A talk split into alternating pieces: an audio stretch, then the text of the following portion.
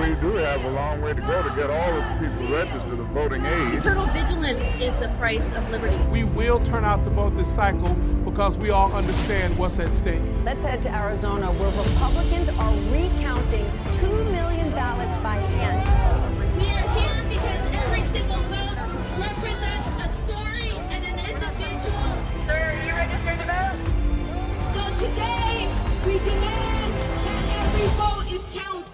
Votes are being counted in the United States. The Democrats, who have held both houses of Congress for the past two years, are predicted to lose the House of Representatives. Republicans are confident of a red wave, and no one's counting on that more than Donald Trump. Well, I think if they win, I should get all the credit. One interesting House race to tell you about uh, in Florida's 10th district. Maxwell Frost is the projected winner here. He is the first representative of Gen Z to be elected to the United States Congress. Gen Z and millennials make up a third of our country, and I think we need a government that looks like the people. Polls just closed, and already the Associated Press declaring that Wes Moore is the new governor of the state of Maryland. It is our time. We will get this done. We usually see very tight races for governor here in Florida. Look at the spread here uh, tonight 57 to 42 for Governor Ron DeSantis. Florida is where woke goes to die. Here it is. Fox News can project that Lieutenant Governor John Fetterman will win the Pennsylvania Senate race over Dr. Mehmet Oz. I can't believe John Fetterman won. And in Arizona and Nevada, the ballot counting continues with Senate races too close to call. CBS News projects the U.S. House of Representatives is leaning toward Republican control. And it looks more likely that Republicans might just have two seats of a majority in the House of Representatives. 80,000 more votes just came in. And there it is. There it is. Mark Kelly is the projected winner in the Arizona Senate race. I understand we have some breaking news uh, in Nevada right now. Look at this. The Senate race in Nevada is now less than 800 vote lead for the Republican candidate, Adam Laxalt. dramatic shift. There it is. That's the check mark. Oh, wow. Catherine Cortez Masto, the winner of the Nevada Senate race. Democrats now have control of the United States Senate. Hello and welcome to Dead Men Don't Vote. This is the post election edition. We aim to make sense out of election administration news during this volatile period in American history, from debunking conspiracy theories to demystifying the election process and generally explaining the why and the how of elections. I'm Roifield Brown, an American in training who speaks to election administration professionals about election administration news from around the United States. As normal, I'll be speaking to subject matter experts from OSET about pieces of news on the elections and their significance on American democracy. From The Atlantic The Best Way to Protect Elections from Partisan Manipulation by Larry Schwartztol. Aaron Van Langevelde was probably surprised to find himself in the middle of a battle for the future of American democracy. But at the November 23, 2020 meeting of the Michigan Board of State Canvassers, there he was. Genya Coulter is the Senior Director of Stakeholder Relations and Social Media at OSET. Hello, Genya. How are you today? I'm doing well, Roifield. How are you? Not too bad. Now, there's a rather long article entitled The Best Way to Protect Elections from Partisan Manipulation, which I found on The Atlantic. I'm going to start with the last line, and it says The prospect of committed election deniers seizing control of election administration is deeply unsettling, a little like turning over the fire department to a band of pyromaniacs. It dramatically showcases a basic vulnerability in our system. It's hard for me as a Brit an American in training not to completely and utterly agree with that line. But what's your takeaway from this article? It's a pretty sizable article. I agree that there really does, is no place for partisanship in election administration. However, one of the parts of American government is that people vote for their election officials, and that's just part of how our system works. Now, some are appointed, but the vast majority are elected. And the highest compliment I can give to any election official is that I don't know what their party is. They're able to transcend partisanship. I think it's a little naive to expect that there will be absolutely no partisan bias in election administration ever. The best election officials are the ones who are able to sublimate those urges. One of the things I thought was really interesting was it talked about then Governor Rick Scott in Florida and the fact that a group of voters tried to sue him because of his apparent interference in an election in 2018. And the judge in the case said that Scott had come right up to the constitutional red line. And the question was at what point is he trying to influence a recount because of political rhetoric? That to me does point out the weakness in this system of governance. And we have had states like Wisconsin try and to remove this kind of level of partisanship. Should we just take it that rhetoric is rhetoric and officials should be able just to withstand that or do we need to go down the wisconsin route and actually try state by state to get professionals into administering elections this is a really difficult question but I would like to know why the author of this particular article didn't explain the reason that Rick Scott got involved in the first place, which was there were two election supervisors that had issues with ballot design issue and extreme equipment problems, and they could not finish the recount in time, mm-hmm. which was which is, by the way, laid out in the state constitution. And the governor's privilege in Florida is to remove officials who have de- have who are who have committed dereliction of duty. That needed to be in the article to make this fair, and I'm not sure it necessarily was. Now, yes, I do believe that we need to get rid of the partisan rhetoric in the post-election process, but in Florida's case in 2018, the problems that existed went far beyond partisanship and the net result after those particular election officials were removed was we wound up improving our election administration across the state because 65 election administrators were doing a great job where two were not. And now we've got all 67 that are pretty much on par doing what they need to do to get the job done. Tell us about those measures that were taken actually in Florida to, to help give a sense of honesty and openness uh, to the system. Now, while this move caused controversy, there's sometimes there are just so many issues in an election office that you do have to go in and clean house and put somebody else in. Even though it might not necessarily seem like the right move at the time, if you look back, you go, oh, wow, that was kind of a no brainer there are certain states that will allow the removal of officials if they're not doing their job well enough. Now, I know that that particular privilege can be abused very easily, but in 2018, I do not believe that was the case. Gotcha. The article did, does also mention kind of gerrymandering, partisan redistricting. So I've really got the sense that this was a real thought piece about some of the vulnerabilities of the whole Amer- American system. What ultimately would be your final takeaway on, on this piece from the Atlantic, Genya? I think it was a very thoughtful piece, but I think it needed additional context. And as far as gerrymandering, yes, there are plenty of races you can gerrymander. However, governor and senator, you can't gerrymander. And I would argue that those are the two races that are probably the most important to the future of a state. From the Pew Charitable Trusts. Voters push back against election deniers in key states by Matt Vasilogambros. On election day, some candidates tried to use election administration errors to inject doubt into the integrity of elections. To speak on this topic, I spoke to Cameron Quinn, a director of OSET. One of the things I thought was really interesting was a quote from David Becker, the executive director and founder of the Center for Election Innovation and Research. He says, We've never had a perfect election and we never will surely that gets to the heart of the reasons why some Americans really question the whole process because they think elections should be perfect. If there's some level of imperfection, we could be having incorrect results. David Becker and I don't always agree on things, but I totally agree with him that human error is normal in all elections, and we've never had a perfect election and we never will. I, there's humans involved, and there are a few that make errors, some of them deliberately. Most of the time, it's done in error yes, there is error in most aspects of human endeavor. If you have fundamentally a system which is so important to how the country is going to be governed for the next four years, uh, or who your congressman is going to be for the next two years, we do want this to be perfect, don't we? if we take it from that point of view, you can maybe understand people questioning the whole process of voting and saying, no, we shouldn't accept near perfection. It has to be perfect.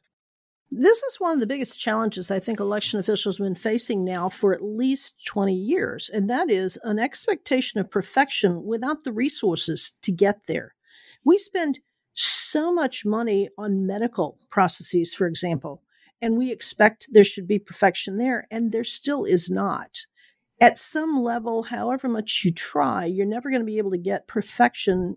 There are so many people with the right desire to do the right thing, but occasionally they make mistakes. We have to recognize that, and the system has to have some things in place to try and address that. One of the things about election results is that not only is there a count in a precinct on election day, but then all those results are brought back and there's another process to go through them again and sort of make sure that numbers add up, that it makes sense. There is a transparency to the process that allows people that may have voted in a precinct and feel like something is incorrect to say, I think there was an error there.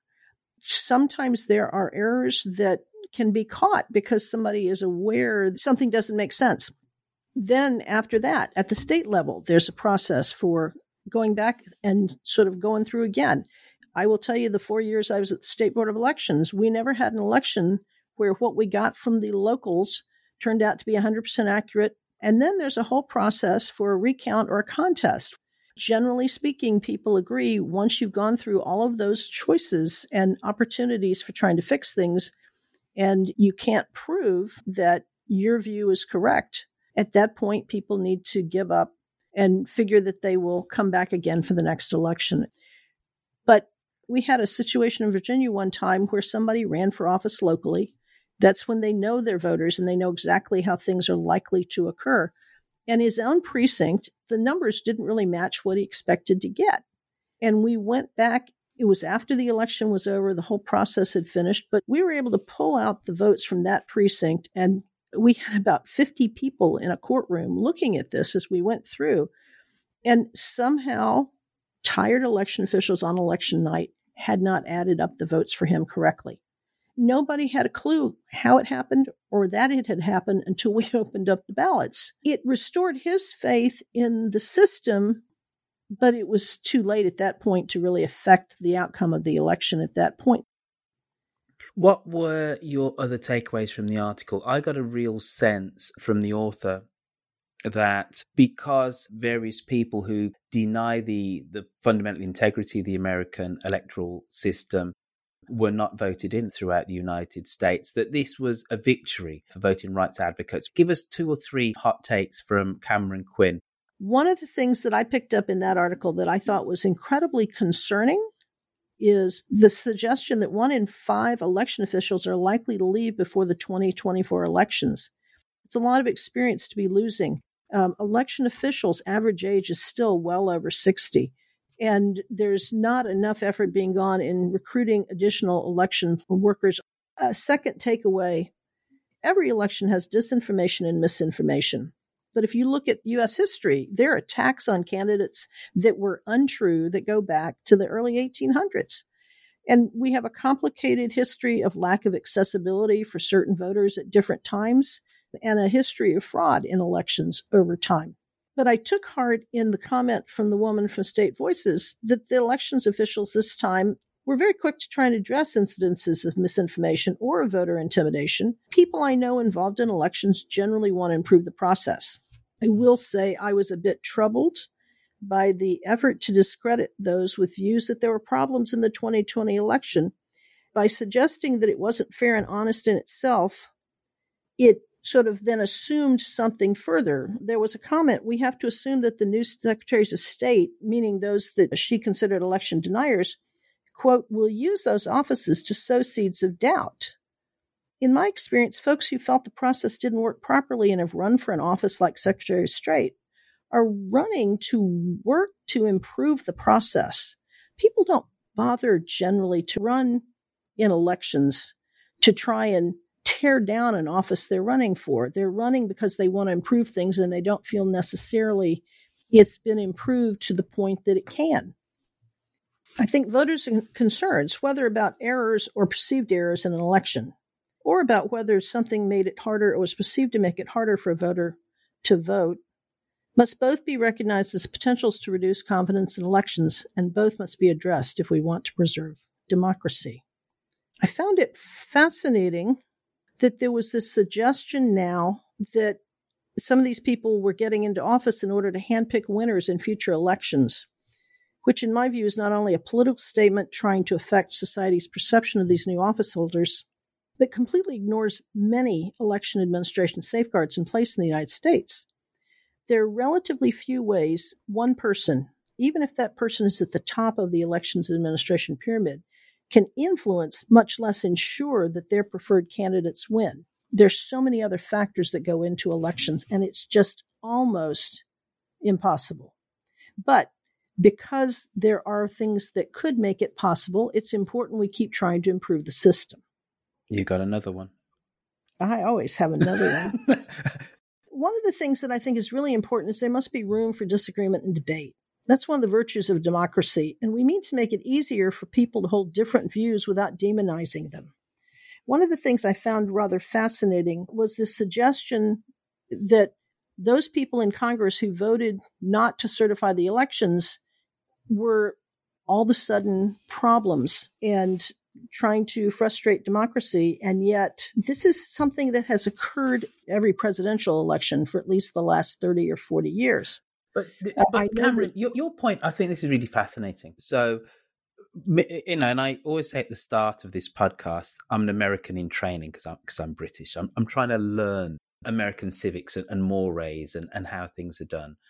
And in the UK, we have a completely independent body, which is kind of fundamentally seen as beyond reproach that looks after our elections. And there isn't poll observers from the Labour Party or the Conservative Party or the Lib Dems. But what seems to mark America out isn't that people can discuss and debate the process or maybe even the results. It is the rancor. Surely that's the difference between, let's say, 40 years ago. And now, if I go back to the election of 1960, Nixon probably got more votes than Kennedy. I'm not saying it was right, but he stepped aside for the good of the Republic. We had the hanging chads in 2000, where, yes, it went to court, but then after that, there wasn't really the vitriol, the distrust of the other side then post that vote. So that seems to me a fundamental difference between the America of then and now. But understand that in the 2000 election, 16 members of Congress voted not to certify Bush. It's just a difference in the number. It's not a difference in what people did. And at the time of the 2004 election, when a couple of senators voted against confirming Bush for the second time, Senator Van Hollen, for example, said it's wonderful that we have people willing to do this valuable public service of bringing this debate about problems in elections before the Congress. As Americans, we should all be troubled by reports of voting problems in many parts of the country. And yet, there's this assumption that the people who voted against certification this time somehow were crossing a line. It's important to recognize that when people have concerns about accessibility, intimidation, or errors in the system, that we all should agree that it's important to go back and try and address them, even if we can't address a particular election, trying to make sure that going forward the system gets improved. I felt like the suggestion that just because somebody denied an election, that they were going to then try and abuse the process to steal elections to get a result they preferred when they got elected, it was just over the top. But that's one of the things that somebody in the article suggested. Mm. We have to stop using this broad brush to attack the views of people with whom we disagree. And while it's challenging to get people to work through differing political points of view and come to agreement, it's really critical to do so. And there's way too much assuming that if a person believes X, that also means they believe Y and Z. Sometimes it feels like there's a coordinated attempt to discredit views in this country now. And, and, all that does is make people dig in their heels and sort of hold that view more strongly because somebody's trying to tell them that they are wrong. We've just got to find a way to come back together. And I, I thought Tammy Patrick and Pamela Smith's comments were so on point. New office holders responsible for elections, if they don't already know it, are going to find it's not an easy job. It's complicated and has unforgiving deadlines. And while it's normal to be skeptical folks on the other side of the political divide, in my view, it's important to assume good motives.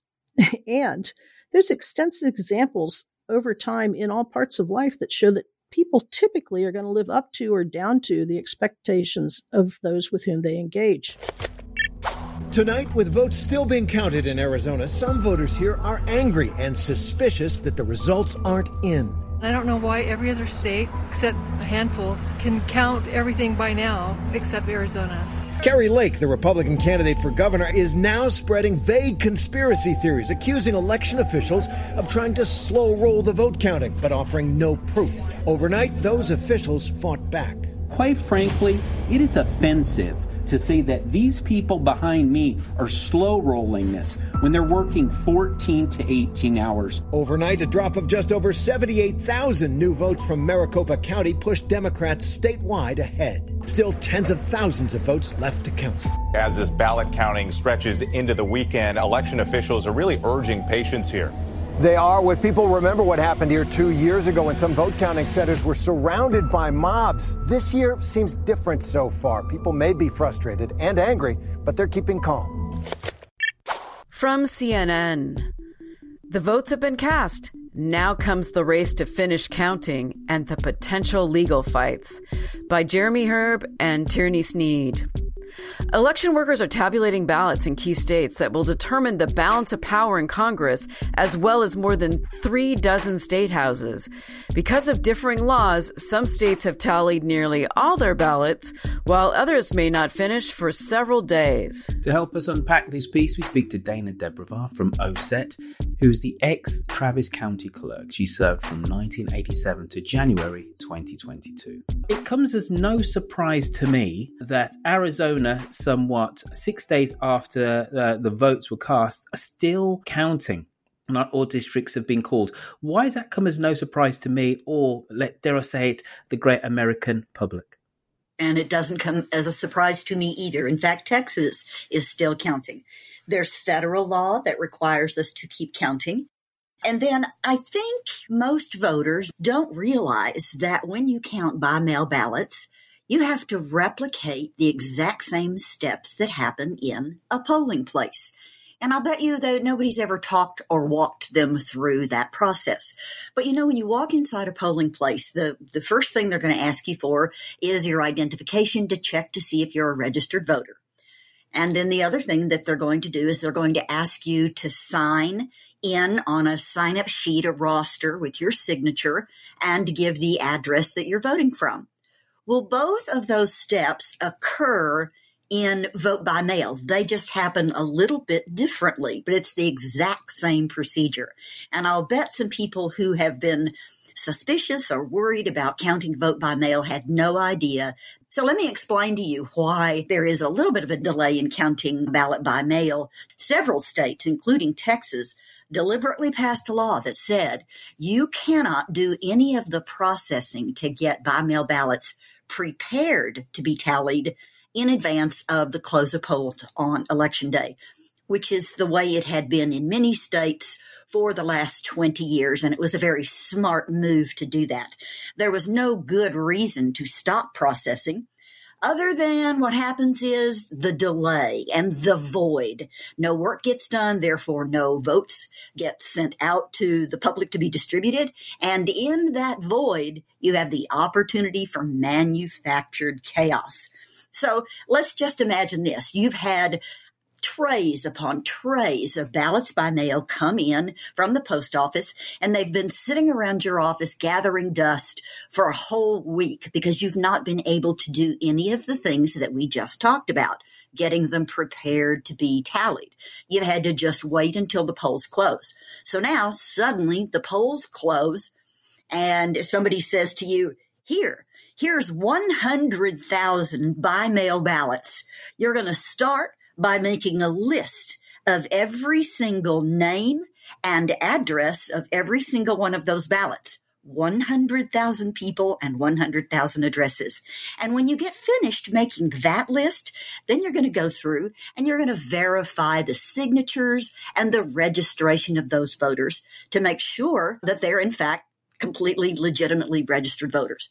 Then and only then can you begin the process of opening the ballots, which are double layer voted, and opening up and, and beginning to flatten them out so that they can be run through scanners. Now, I bet nobody ever told you any of that. No, no you know what, uh, Dana? They haven't. However, so is there something endemic in the way that Arizona counts mail in ballots, which leads to this delay? And that's before we talk about the problem with the tabulation machines. No, there is nothing s- special or endemic to the way Arizona does its by mail ballots than any of the other states all states have to plow through this tedious process of all the documentation that has, to happen with by mail voting. All right. Now, election deniers in Arizona that the problems with the tabulation machines and the delay is down to some level of of incompetence and of at least threatened to file lawsuits. What exactly happened with these tabulation machines? There was a problem at some 60 vote centers, according to the article. Yes, well, let's be clear about what the problem was, though, because it's not the tabulators. In your own home, what's the first thing that goes wrong at your house? It's the printer. And it's the same story with this one. It was a printing mistake. So that's hardly fraudulent. That's an unfortunate error. And here's what happened.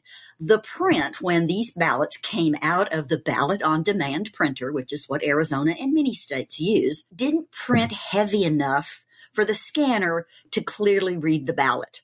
Some of the ballots got through okay, but then later on it just really began to break down and the and the scanners could not read the density of the ink.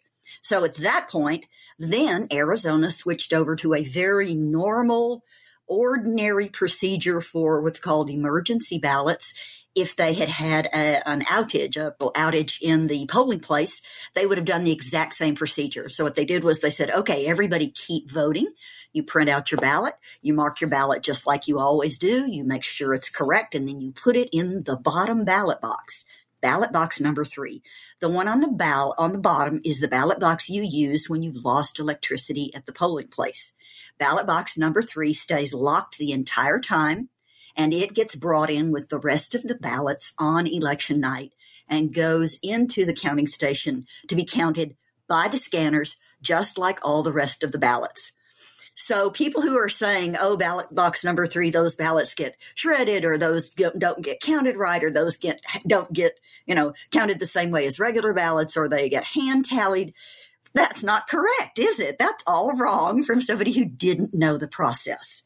So now that we know they're all handled the exactly the same way, what happened was was that to the extent that the officials in Arizona were able to correct the print density so that they could move right along with the scanners in their polling places during the day, they solved that problem.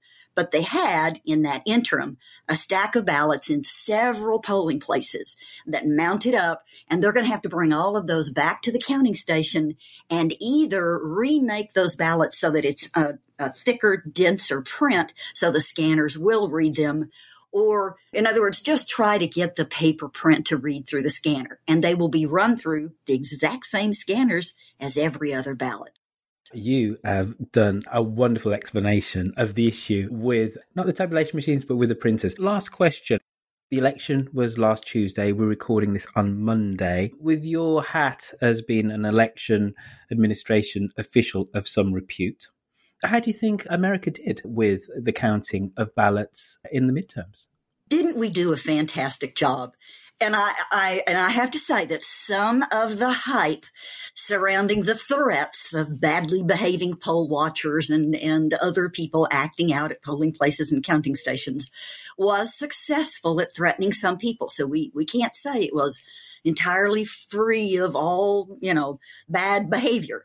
But for the most part, voters ignored all the hype and all the threats and they just said look we're not going to we're not going to listen to it we're not going to put up with it And elections administrators did a fabulous job of anticipating where they were going to run into those potential threats and obstacles, anticipated it, and were set up in place ready to deflect any of the misinformation or be ready to explain to voters exactly what was going on. I think they did a remarkable job that paired right there with the remarkable job they did for the presidential election in the middle of a pandemic. They handled an election that was being threatened at its very core. And they stood up and they took on the challenge. And I am incredibly proud of the way we conduct democracy and elections in the United States. Now's the time to hug an elections administrator. There you go, dear listener. You have your call to action. Go and hug an election administrator. So there you go. We're still digesting all of the data from the 2020 midterms. To get a message to the OSET team via SpeakPipe, go to trustthevote.org forward slash podcast where you can record your question and we will put it on a future episode and answer it. And don't forget, good people, citizens of America, we need your reviews. Please go to Apple Podcasts and post us a review. The more reviews we get, it widens our scope of informing Americans about American democracy and elections. I'd like to thank Dana DeBeauvoir, Genya Coulter, and Cameron Quinn for joining us on this episode, and of course, Frame Masters for reading out our headlines. And again, if you found a news story that you would like us to comment on, you can email me at roifield at osetinstitute.org. Please keep listening and spread the word about us and the Trust the Vote project, and of course,